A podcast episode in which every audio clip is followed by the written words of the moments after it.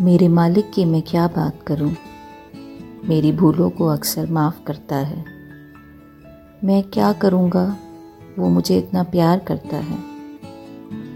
मैं कैसे बताऊं उसकी रहमतों के सिलसिले क्या कर गुज़रते हैं। मैं चाहे कितना मैला, वो मुझे पल पल साफ़ करता है।